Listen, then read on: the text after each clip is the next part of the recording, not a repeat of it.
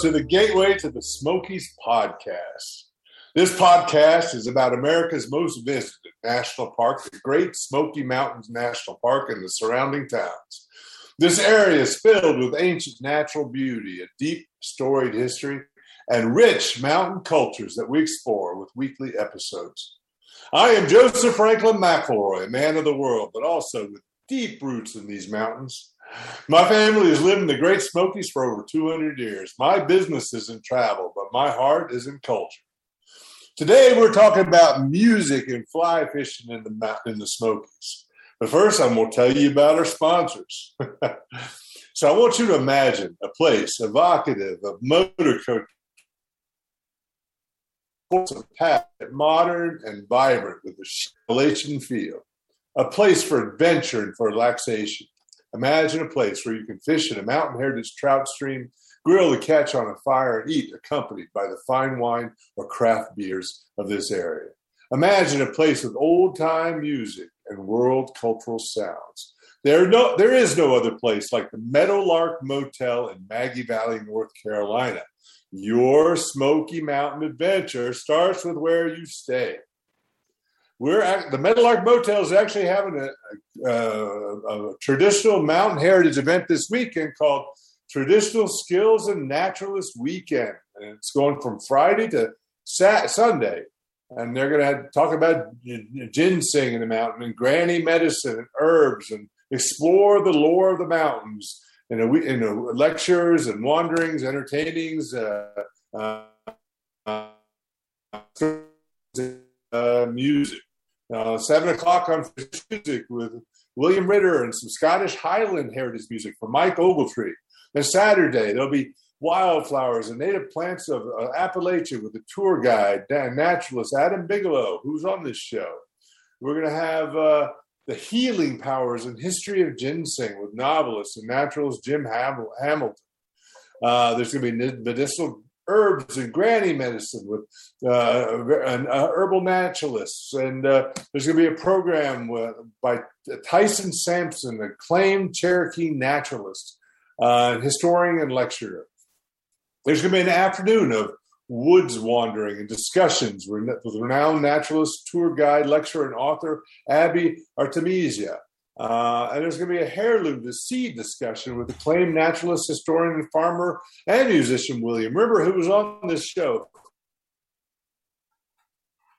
Going to be an evening and more uh, on Sunday morning as you're leaving. There's going to be some gospel music and bluegrass, uh, you know, inspired uh, music. And so it's going to be a great weekend. Go go to meadowlarkmotel.com, look under the Smoky Mountain Heritage Center to find out uh, information about getting tickets or just come and stay at the motel, and all the guests go free. Uh, today, we're talking, like I said, we're talking about music and fly fishing, and we have a great guest. Charles Humphrey III is a Grammy Award winning songwriter, producer, and musician, and owner of Lux Dumpy Toad Records. In addition to his talents as a musician, Charles is also an expert fly fish, fishing guide and an endurance runner and resides with his family in Asheville, North Carolina. Hello, Charles. Hey, Joseph. How you doing, buddy? I'm doing pretty good. Cool, so, thanks for having me on the show. It's an honor to be here. You know, honoring me actually. I uh, I appreciate you know the, the I looked at, you, at your work and you really are uh, a tremendous uh, you know you have a tremendous resume, frankly. But you but you grew up in Greenville, North Carolina, which is out in the east. I think that's where uh, ECU is, right? Yes, sir. Uh, and uh, and you loved ball sports and surfing, and you attended the UNC Chapel Hill. I have to put on my Duke hat now. Oh, please don't do that. please don't do that. It's all right. Nobody's perfect. Nobody's perfect. I got the same thing to say about you, but but you did you did you did study classical bass bass there, so I'll give you a pass. You you know you put on the sophisticated hat a little bit. Oh, yeah. and international studies, and you focused on economics in Latin America, and your plan was to open a search out in Costa Rica. So you had a Grammy award winning musician and living in Asheville, North Carolina. So my big question is, why did you pick the Smoky Mountains to live in? Well, the music brought me here for sure. Uh, it's a rich cultural area, and I've been playing music full time since college, and it brought me to Asheville. There's a lot to learn. There's a lot to share. There's a lot of places to perform. There's a lot of inspiration in these mountains, and it's also easy to get into other markets. You know, six to eight hours in any direction, you can be in a uh, a new musical market. So it's a good place to base if you're a traveling musician as well. But always loved the beach. Always grew up, like I say, fishing and surfing there. But I absolutely fell in love with the mountains. Made it my home. You know, got into running and fishing and music, and I can't imagine living anywhere else now. And for those of you listening, whether you're going to visit here, he just made a major a major point. You're probably within this easily of getting to the mountains. Right? It, it's it's one of the natural wonders of the planet, but you can get here within a few hours in a lot of cases. Um, so, Charles, you know, you, I mentioned you had a, uh, you have a really great resume, and we'll talk a little bit more about it. But w- when you were a kid, were you into music? Did you uh, have your own band growing up, or something like that? I started music in middle school in the orchestra, mainly as a way to get out of class, and uh, started on violin and transitioned to the upright bass. Uh, didn't play in high school because I was more into sports, and then my freshman year of college first week I was there, I had this dream that I was in Carnegie Hall, and my buddy Pearl, who we used to cut up with on the upright bass, sec- bass section in middle school, was showing me how to play the upright bass, and I started remembering all these things I'd learned years ago. It was like a life changing dream. The very next day, I went out and signed up for classical bass lessons just on my own at the university, and then it turns out, you know, several years later, one of my uh, first gigs touring around. Um, with Steve Martin, we actually got to play Carnegie Hall, so it was a dream come true. I thought that was kind of cool.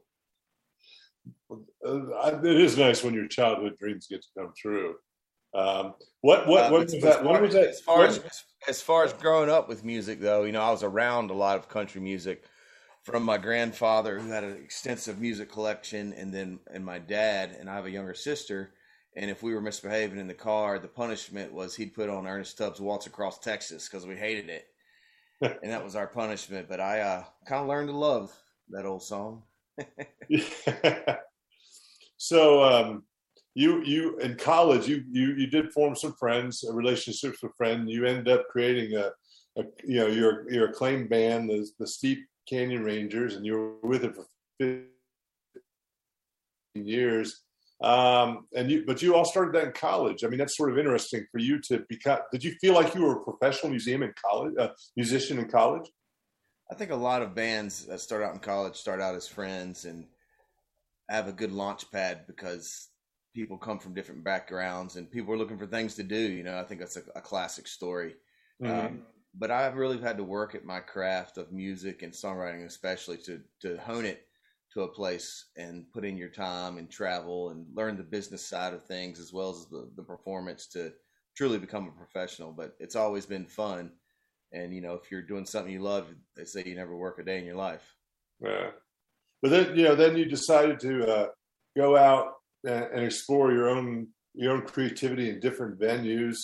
Um, and that must have been a difficult decision to, you know, that's like, a, that's like a life transition, right? So you went out and uh, thing that was in your youth, and then you, you, started approaching middle age. Let's not say you were middle age, approaching it, and um, and you uh, and you you you really you know went out and developed other creative venues, other things that you're doing. Was it difficult to make that transition for you? Uh, well, Songs from the Road Band started in 2004 as a recording project, project based around myself, Mark Schimick, and Sam Wharton, who are still in the band and kind of been the core. And we've always supplemented it with friends and other local all stars to put out. It started as a recording band where we would just record songs and share them to the world. And then about five or six years ago, we had the opportunity to put the band on the road full time. So we did that and it's been very rewarding. In 2019, we played over 200 shows in one year. We were really beating down the road, and then, as everyone knows, COVID hit, and that put the brakes on everything. And that was a time of transition for me. I'd, I'd always songwrit, and a lot of it was virtual. But during that time, I think I wrote like 140 songs, all co-written with other people from from right here where I'm sitting now, just like this on a Zoom meeting. Uh-huh. And that also opened up the opportunity to become a professional fishing guide, which is something I'd always pursued as a hobby before. So there were some; uh, those were some of the blessings of the strange times we've been coming through recently. So, uh, you know, I wanted to ask you a question about the name of the band. I'm, I'm always fascinated by names. Um, and you called it, uh, you guys called it songs from the road band instead of a road band. Is there? Yeah, you know, yeah, it's an interesting story. The first record was just called Songs from the Road because they were songs that I'd written while traveling the road. And then we kept making records, so it kind of became Songs from the Road band by default. And then we would title the different records. So I don't think I ever truly got a chance to just sit down and think of, hey, um, what really cool band name would make this band extremely popular if nobody's ever heard of it? So we might have missed the boat on that opportunity, but that's where the name came from. Well, it's interesting because you just mentioned you went on the road 200 times, right?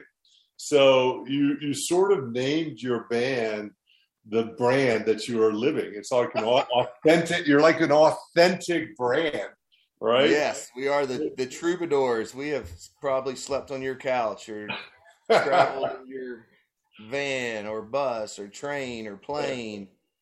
And, well, and it's, an inspire, it's an inspiring way of life. It's a hard way of life. I don't think I ever want to go back to doing that many shows a year. Yeah. Now we're kind of stepping back and try to, you know, stay relevant in certain markets, work on the records and play the festivals and, and bigger venues. Well, cool. So, um, we're going to take a break right now. When we come back, we want to talk more about your music, and then we'll get into that fly. Yeah, man, let's do it. Sounds good. Talk about.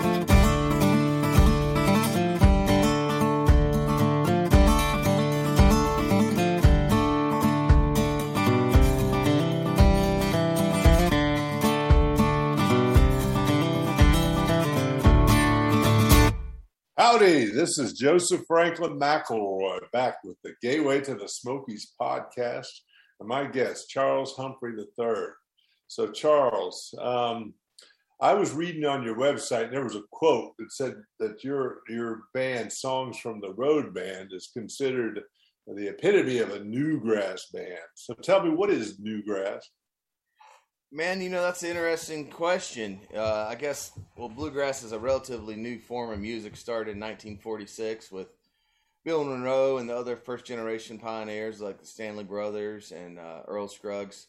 And I, there was a band that came along, Newgrass Revival, and they seemed a little, um, little different, a little more aggressive style. Played a lot of covers, and you know they they were considered just you know for the time just groundbreaking, and have always been one of my favorite bands. Still are and you go back and listen to that stuff now, and it's almost like it sounds traditional compared to some of the new stuff that's coming out. I mean, you've got pioneers like Greensky Bluegrass and Billy Strings that are using acoustic instruments, but basically playing rock and roll and turning people on to bluegrass that have never even heard of the genre, which is is good for everyone. You know, the the rising tide raises all the boats, and we kind of f- fall somewhere in between there. We've got a deep respect for traditional music and incorporated into our sound, as well as uh, bringing in outside of music and doing it in a style. And our records have typically been more traditional than the live show.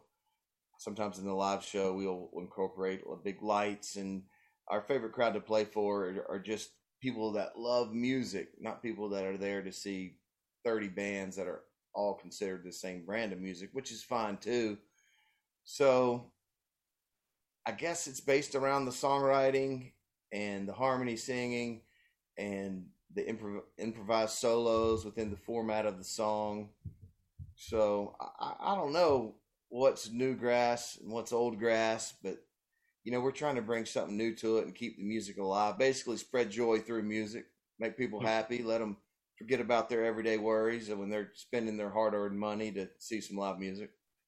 Um, I I love that. I mean, you know, uh, I think that the essence is, uh, you know, is the, there's a joy in bluegrass that is, you know, catching. You know, I, we at the motel we play when people come in, there's bluegrass playing, and you know, you, you see people just light up with it. That is But, a great, you know, I- that, that, is a great spot too. The Meadowlark is right there on the river in Maggie Valley. It's it's a really neat spot. Cool. So you know, I've had a, number of bluegrass musicians come through here, and um, you know, one or two of them mentioned that you know the, the that there's a there's a real deep respect for tradition, but sometimes it becomes also uh, hard and fast rule. Somebody actually used the phrase, "There's a bluegrass mafia out there that won't you let won't let you introduce new things." Do you find that sometimes some of the stuff that you guys want to do new is hard to introduce? Well, not anymore. I mean, I've been doing this for 25 years, and you know, played upright bass for 20 of that. Now I'm playing electric bass, and I don't feel like I have to prove anything to anybody. But I will tell you this: when I was a young man, I fought like hell to get into that traditional scene. And once I got there, I fought like hell to get out of it. so you fought to get into your own prison. I was I was just fishing with my good buddy uh, David Long yesterday, and he was like, "Charles, you remember the first time we met?" I was like, "Not really. Tell me, remind me." And he said, "We were at this festival. I was playing with the Wildwood Valley Boys, and uh, the Stanley brothers was there. Jim and Jesse were there. Ralph Stanley was there." I was like, "Man, that's awesome! I've forgotten all about that." And I, we, we, I told him that line, and he had about the same reaction as you. well, no, it's true. I think that a lot of times, you know, when you're young, you really work to get into acceptance in a certain area, and then all of a sudden you realize, boy, it's constraining me from what I really want to do. Yeah.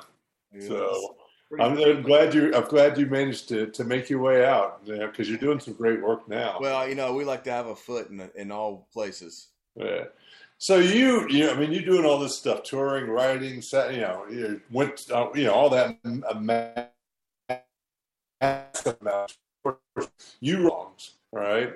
Uh, I know you did a lot of the important songs in the past that you, that you've been known for. Um, you also started a record label. What does Lux Dumpy Toad Records uh, represent, and what's the name stand for? Yeah, that's a good question. Um, another one of those situations where maybe not enough time was put into selecting the name. Um, well, I had the first songs from the Road Band record coming out, and it was about to be released, and I was having to register all the songs, and I didn't have time to vet the names. There's a kind of a timeline with when you're choosing your publishing company names, where you turn in what your top choices are, and if it's already taken, you didn't get it. And I was pretty sure that name hadn't been taken. It was just some strange saying my best friend from childhood had um, made up one night when I was visiting him in Wilmington, North Carolina, and I was like, I have no idea what that means, but it's kind of fun to say. I was like, nobody else has ever thought of this. I'm going to put this out as the uh, publishing company, which became the record label for uh, a lot of independent releases, and that's the story behind the name. Oh, right. Well, it's it's as good as any, right? Yeah. Sometimes the over intellectualizing names make them unfun. um, so, where where you're located in Asheville? Live right here in West Asheville, North Carolina. Mm-hmm. Got two two children. Uh, spent a lot of time in Brevard, North Carolina, and then with the fishing, I'm traveling a whole lot. Uh, with uh, High Trout is the name of the company I work with, and we guide in North Georgia, Western North Carolina, and Eastern Tennessee. So there's a lot of getting up at 5 a.m. and driving two or three hours to be on the river by sunrise and fishing all day and driving back. But boy, do I love it. Yeah. Well, no, I mean, uh, life uh, with diverse, diverse, diverse passions is, I think, um, any is really, you know, makes the life that you want to lead because you know, can you can have some success, success in multiple endeavors, and some of them are big successes, but some are successes for yourself, and those are just as important. Absolutely. Is there any success that you've had just for yourself? You know, related to say fishing that you you're you know that you don't talk about a lot that you really feel proud of. Well, I've taken a lot of leaps of faith.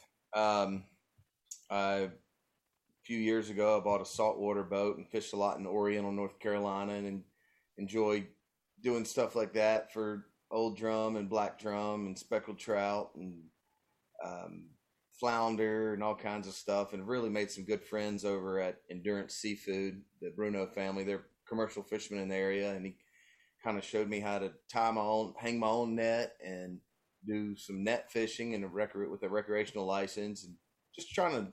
It came from a love of the area and wanting to learn about the fishing industry there, and then you know going from uh, primarily 99% Euro nymphing fly fishing style to undertaking the drift boat and guiding from the boat and how people float. Uh, you know, that was a leap of faith too, and really enjoyed that. So I think whenever I try something new that I don't know about, I, I kind of go all in on it and just try to learn as much as I can, spend as much time about it. And then when you, when it comes kind of second nature, you start to feel comfortable with it. I think that's a personal success. Mm.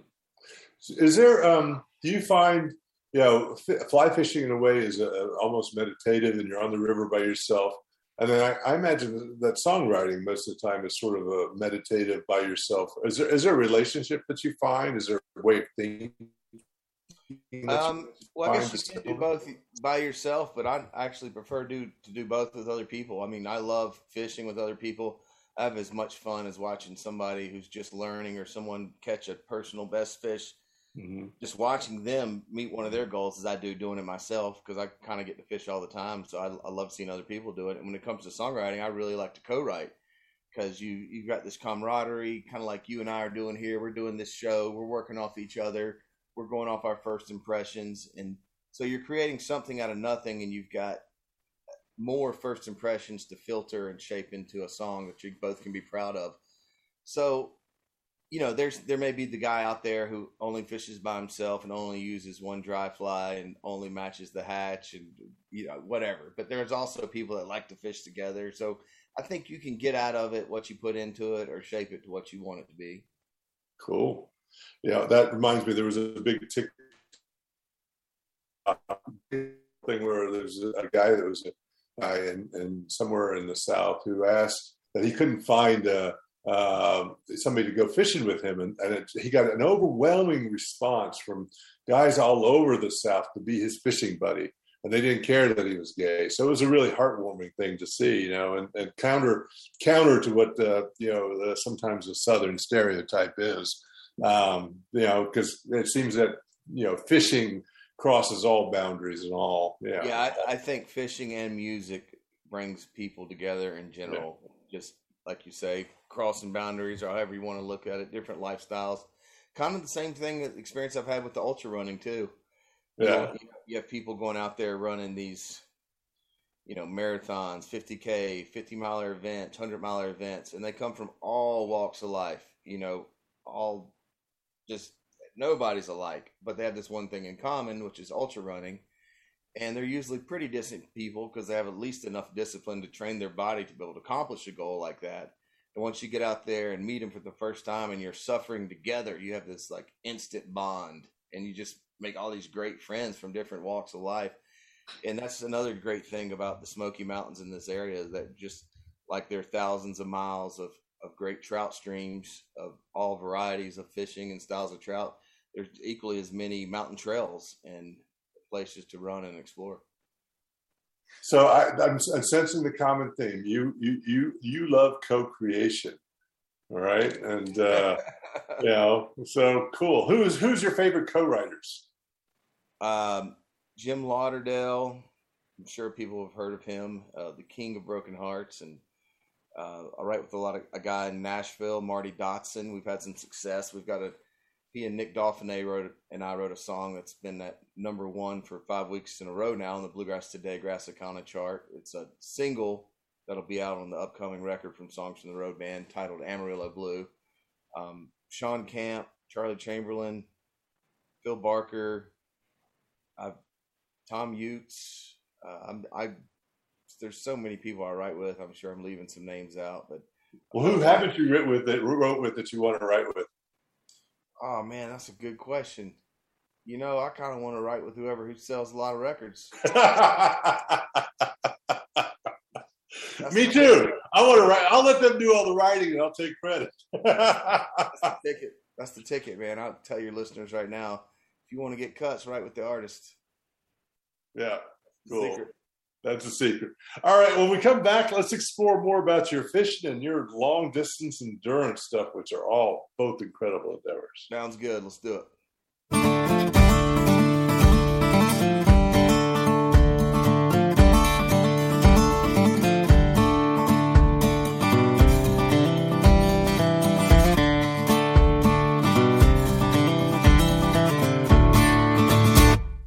Howdy, this is Joseph Franklin McElroy back with the Gateway to the Smokies podcast and my guest, Charles Humphrey III.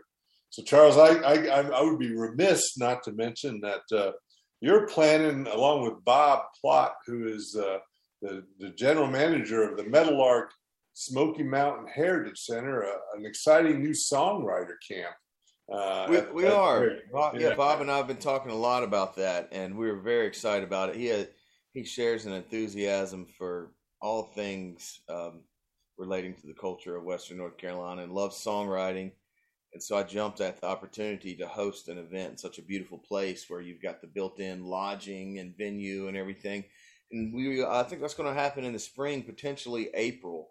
And there's a good chance that you'll see myself and some other people like potentially Jim Lauderdale, Shawn Camp, and we'll bring in a handful of writers and lodge them and feed them and and work with them and share stories and show them how the recording process works. Talk about song pitching, jam together, do you know um, guitar swaps, and it's going to be a really neat opportunity for people that love the craft of songwriting.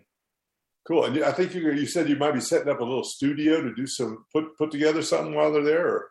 Yeah, you know, I think it's important for these people to see the process of how a work tape or a demo tape might be made.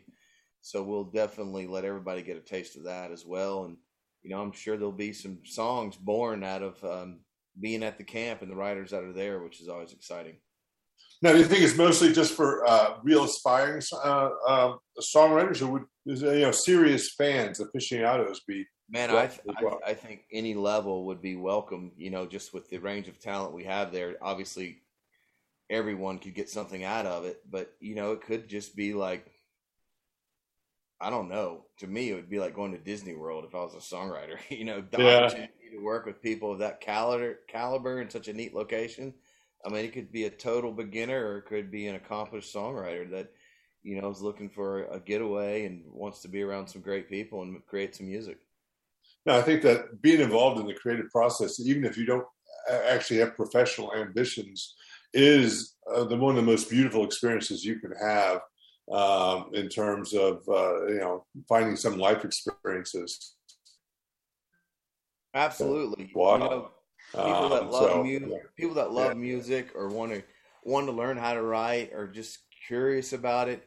I mean, everybody's got a story. Every everybody's got inspiration. Everybody could have input. And when you're co-writing, you know, you draw on the strengths of your other writers. And it may be somebody that has, you know, got 50 number one hits, or it may be somebody it's their first time, but they've got a great story about their grandma or grandpa, and it could turn into a great song. Cool. And you know, we have a nice little, uh, nice little trout stream right there uh, uh on the property called the John. Yeah, man. Creek. I saw that. I saw that. It is a nice little trout stream. It's a mountain heritage stream, so maybe you can. Uh, the, the, one of the breaks could be taking some people out there and doing some fly fishing, right?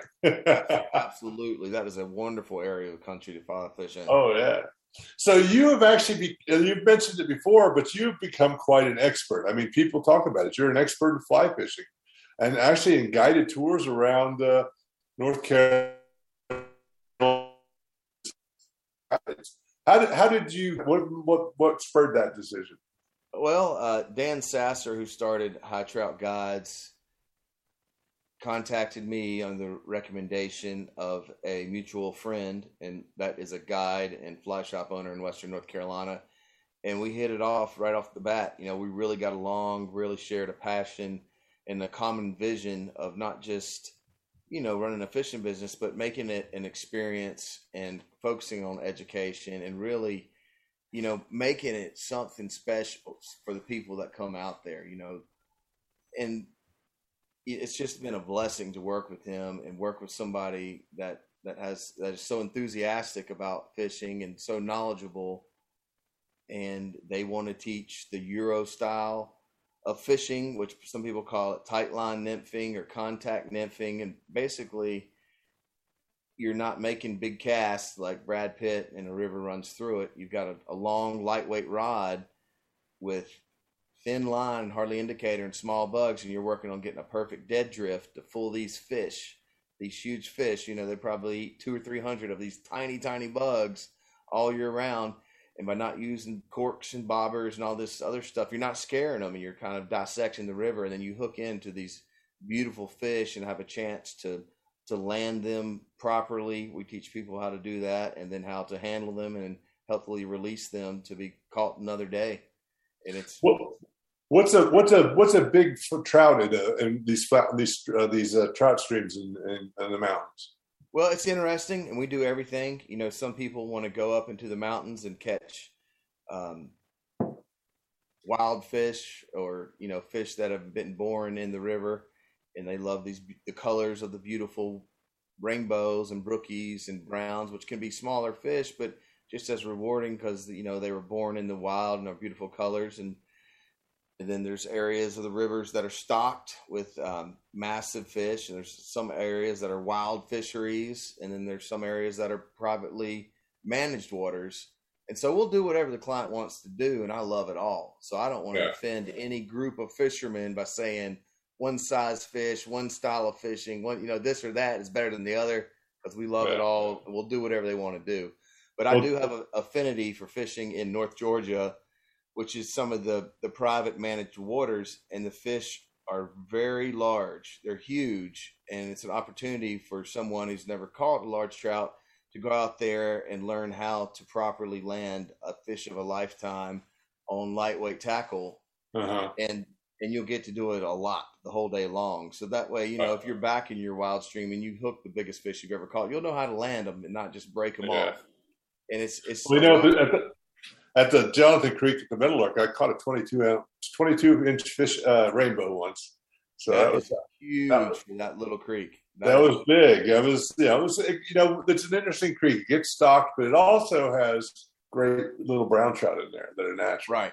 And Yeah, those are uh, rewards. I've been fishing a lot over in eastern Tennessee, and because it's so hot now in western North Carolina, you don't want to fish in temperatures or areas where the fish are going to get stressed out from catching them, and the water being too low, the temperature being too high. So we've been fishing a lot uh, in dam released waters over in Tennessee, where the water stays cold year round.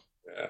and that's another advantage of being able to get people on the boat too is you can fish in the middle of the summer where the waters are still fishing well and they're healthy and you're not going to hurt the fish Now you're planning on uh, maybe doing a fly fishing camp over at the at the the we are. Heritage we're going to do cool. that. We're going to work with bob plot and have high trout involved and we're going to do um, some areas of education where we teach all things fly fishing and then we're going to take the people and go out and put them on the water and, and just have a, a big old time catching fish and telling lies and maybe have some uh, some music and videos or something wind up the night campfire maybe. It's that's going to be another great event uh, for the community for people that are interested in fly fishing So how do people find more about this trout uh, these trout uh, adventures that you take people on?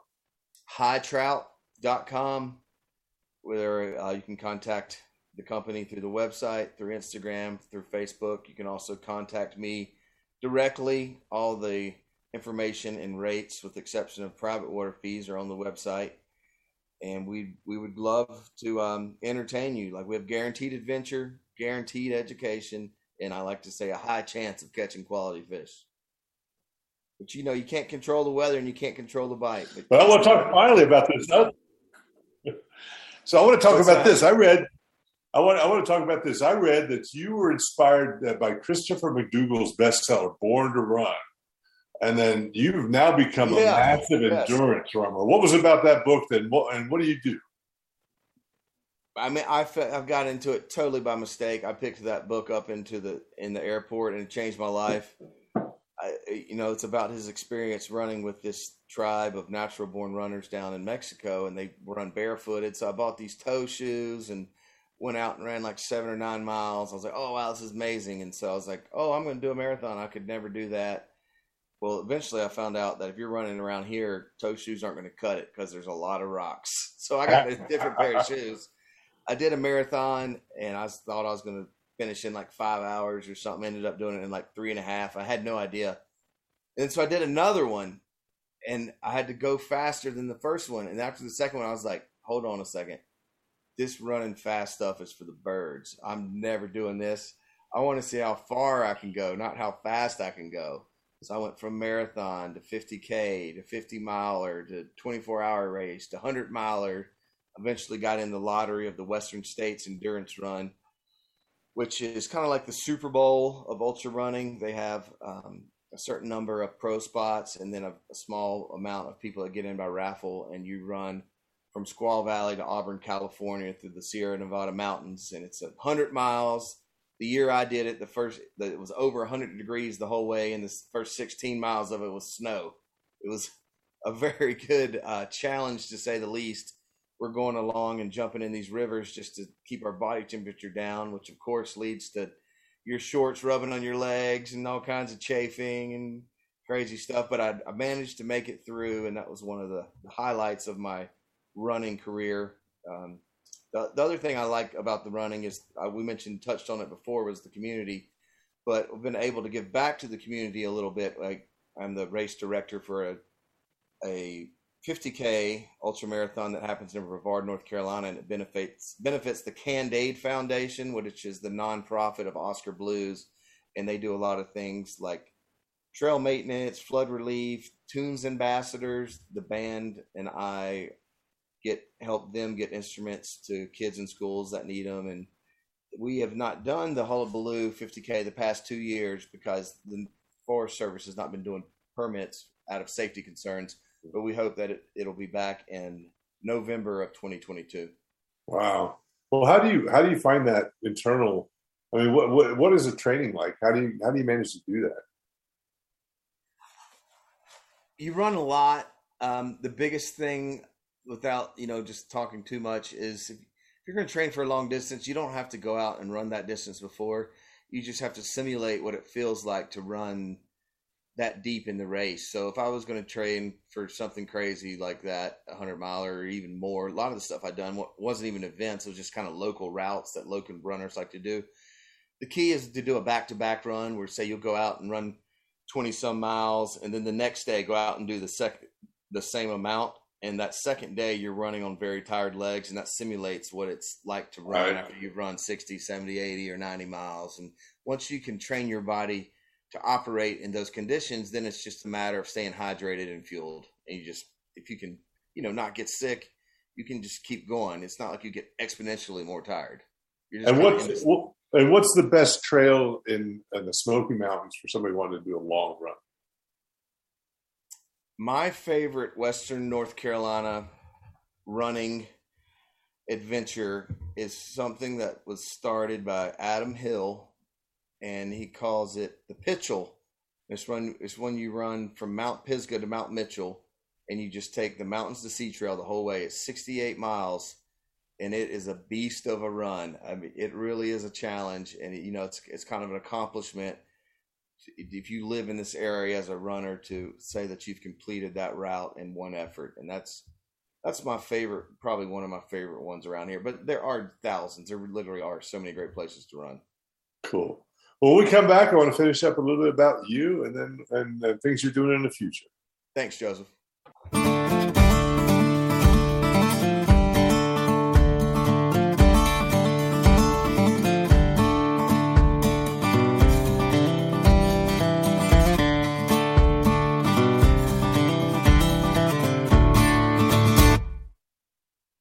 Howdy, this is Joseph Franklin McElroy back with the Gateway to the Smokies podcast and my esteemed guest, Charles Humphrey III. So, Charles, before I go too much further, I, this one I saw this little, uh, you know, almost like an aside on your resume that says you're, you're an honorary Kentucky colonel. How did that happen? That's like a really great, uh, great uh, thing. Yeah, man, that was a, that was a nice little feather to have in the hat. I was traveling with a group of musicians down on the Delta Queen riverboat, and I met a horse guy. He gives horse talks about horse racing. He bets on horses. I've been to the Kentucky Der- Derby with him. His name was Jim Claypool, and we evidently we made a great impression on him that week and he told the governor that these guys had to be kentucky colonels so we all got asked to be kentucky colonels based on our time on the delta queen riverboat we spent with him and it has been a lifelong friendship and you know going to the kentucky derby and being a part of that was a, a great experience as well. So it just it just happened out of chance and out of luck just just making friends you know a lot of things. A lot of time in life is just it's just it's it's just you know i mean it really is. It's almost Yeah. like who you, who you know. And so you That's know get great. out there talk to people be a good person be a nice person give back to the community and work hard good things will happen. So you know this show is uh, a little bit of a travel log so i mentioned this earlier and you live in west asheville which i think is an interesting place.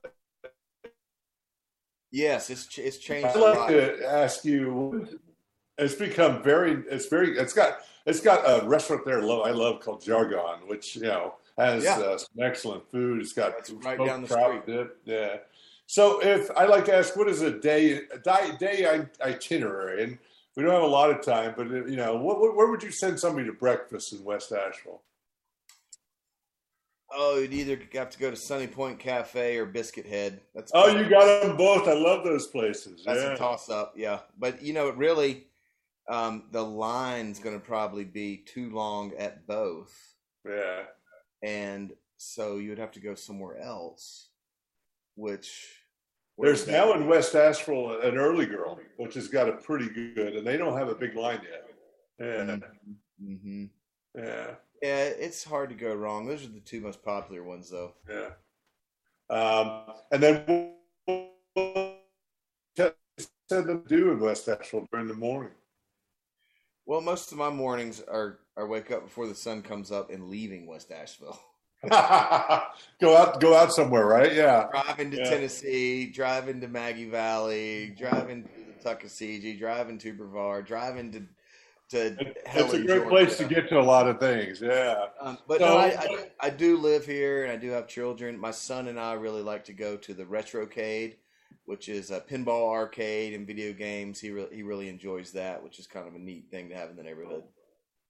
and where would you take him to lunch then? Uh, where would he go to lunch? Well, I like I like the wings at Westville Pub pretty good. Pizza Mind's got a good salad I like. Um, the Whale is a nice bottle shop. A friend of mine owns that place. Um, it's right next door to Zia Taqueria, which is a nice Mexican place. Um, So that's good. You give him some good options. How about the afternoon? What would you what would you what would you spend the afternoon with your son? Mm, you might go tubing down the French Broad River or go over to Carrier Park and uh, play on the playground. Yeah. Something like that, maybe. He's really into the video games, though. And then you drop your son off to, to you know the grandma or whatever, and now you're gonna go Or out. no, he wants, he'll he'll want to go to Orbit's DVD. It's right. like a comic book video rental shop. Yeah. He loves that place. It's a really cool store. And now you drop the son off with the grandma or the babysitter or whatever, and you and your wife go out for a dinner. Where do you take her? Uh, well, my girlfriend also is a Hmm. big fan of jargon. She Girlfriend, likes- yeah, sorry, yeah. She likes the charcuterie plate there. Oh yeah. Uh, where else do we go? Uh, Bull and Beggar is nice. I think we just got a gift certificate for, Oh yeah. for uh, Cúrate in Asheville. Um, but we cook cook a lot at the house too. Um, yeah, Asheville's amazing. The culinary experiences here are really great.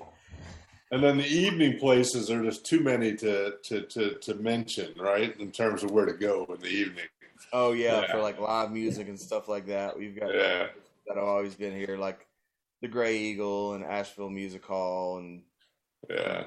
you know, if there's just you, the best thing to do is get the local paper and see if there's something Yeah. going on you you're interested in and give it a shot. So, um, so what's in your future? I mean, what plans do you have? You, I guess you got, got a new album maybe coming out. What what, what else? We do, yeah. We've released three singles off of it so far. Hope to have the record finished uh, by the first quarter of next year. The fall fishing season is about to fire back up, which is October and November. So we're taking a lot of reservations for the private water, and then all the other days will be filled up with um, Public Water, uh, Wade, and Float Trips.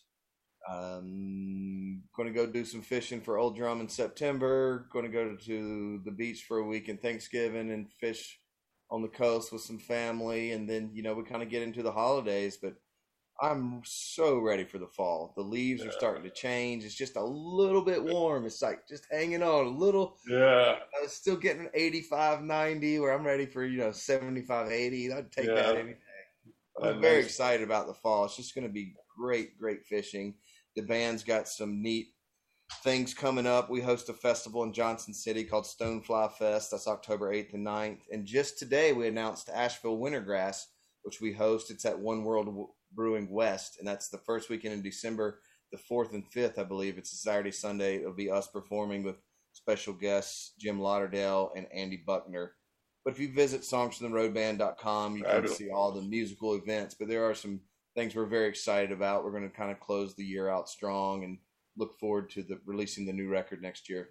Cool. And how do they follow? How do people follow you? What, what, what did they get? Uh, where's the best way? Well, if you can find my name, Charles Humphrey III, you can find me on Facebook or Instagram. You can find the band at songsfromtheroadband.com. You can find the fishing company at hightrout.com. I'm pretty easy to find, honestly. People can kind of figure out where I'm going to be throughout the, the band schedule and the fishing, so it's no secret. I'm not hiding out for anybody. All right. Well, you know, Charles, this has been one of the most fun interviews I've had. I've enjoyed Thanks this. for having me on, Joseph. I really appreciate it. It's been a pleasure I- talking to you. I can't we can't believe we've been on here for an hour. It seems like we just been talking for about five or ten minutes. And it's good. It's been a very good conversation. So thank you. Um, shout out. Um, this co- this uh, podcast is also sponsored by Smokies Adventure, Smokies plural, adventure singular.com. And it's an outdoor, uh, it focuses on outdoor recreation along with music and entertainment. And it provides information on lodging, family entertainment, events, conventions, honeymoons, and more. The goal of that site is to become the leading information portal on the Smoky Mountains. If you need mounts, maps, if you need guides, if you need information on exploring the Smoky Mountain area, that's the place to go. Uh, we are part of the talkradio.nyc network, which is a network that provides uh, a lot of live podcasts about various subjects. The one after this explores the city of New York, where I sp- I split time between North Carolina and New York, and it's a- you know so it's a great podcast to balance your your your uh, urban your urban with your rural areas uh, and get a full picture of life in these United States, which is a one place to live. Uh, I thank you all for being here. Next week we will have Aaron Mahoney on the Gateway to the Smokies podcast, who is part of a fourth generation of restaurateurs in the in the in, the, in North Carolina, um, with a fabulous family restaurant that's pretty famous in the area, and she'll talk about the restaurant business and food business in North Carolina. Uh, you can find more about this podcast at gatewaytothesmokies.fun or facebook.com slash uh, gateway to the Smokies podcast. And I look forward to seeing you next week at uh, from uh, 6 to 7 on talkradio.nyc on Tuesday night. Thank you. And thank you, Charles. Thanks, Joseph. See you later.